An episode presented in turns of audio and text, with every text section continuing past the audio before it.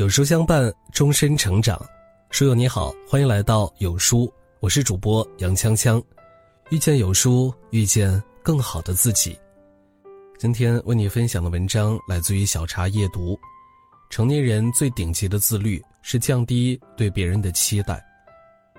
有这样一句话，我慢慢明白了为什么我不快乐，因为我总是期待一个结果。期待越多，遗憾就越多。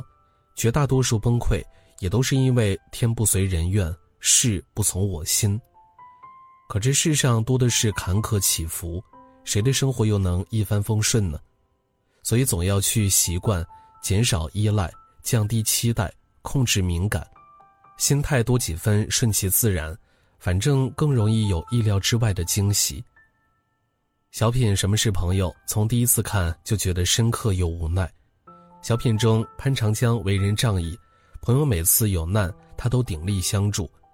妻子说：“你这样尽心尽力帮衬别人，可如果哪天你遭难了，人家未必就能真心实意帮你。”潘长江却觉得不可能，于是夫妻俩做了个测试，他假装破产，给很好的朋友打电话求助。他先是打电话给老钱，借一百万的话刚说出口，对方就以信号差为由挂断。在回拨时，已经是冷冰冰的提示音：“您所拨打的电话已关机。”他又给有过命交情的老孙打电话，老孙却对他说：“朋友间能不能别提钱？”这个时候，潘长江苦心培养的徒弟小李登门拜访，都说恩师如父，可一听说借钱，小李也是连连推脱，临走的时候，竟连带来的礼物都拿走了。得意时人情暖，穷途时世态凉。别人的选择我们无法评判对错，但如果对别人抱有过高的期待，当落差出现的时候，受到心理伤害的只会是自己。《增广贤文》中有言：“人情似纸张张薄，世事如棋局局新。”越长大越明白，绝大多数人只在意你飞得高不高。真的没有几个人会真心在意你过得累不累。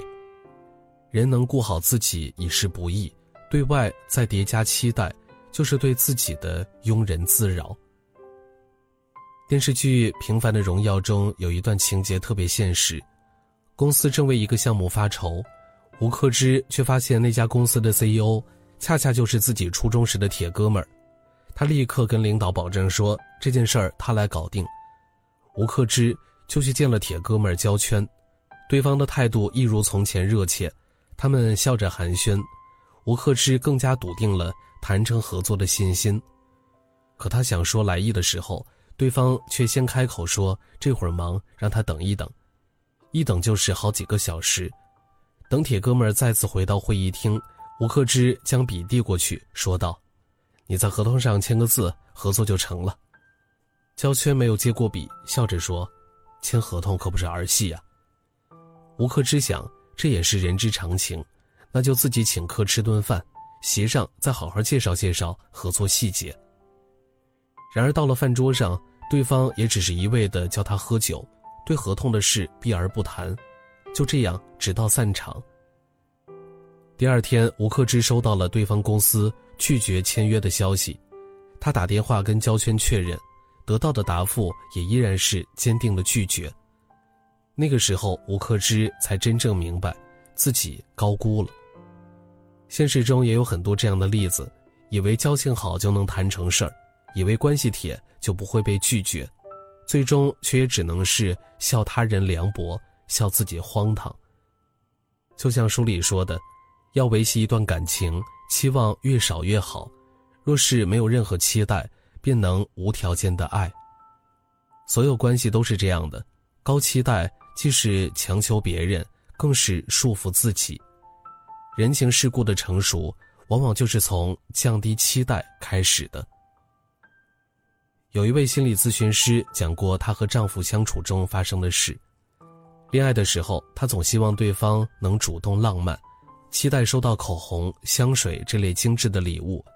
可对方送的却是诸如豆浆机、砂锅之类的食用品，因为对方的不解风情，他旁敲侧击，希望对方能改变，还希望对方能学习一些心理学知识。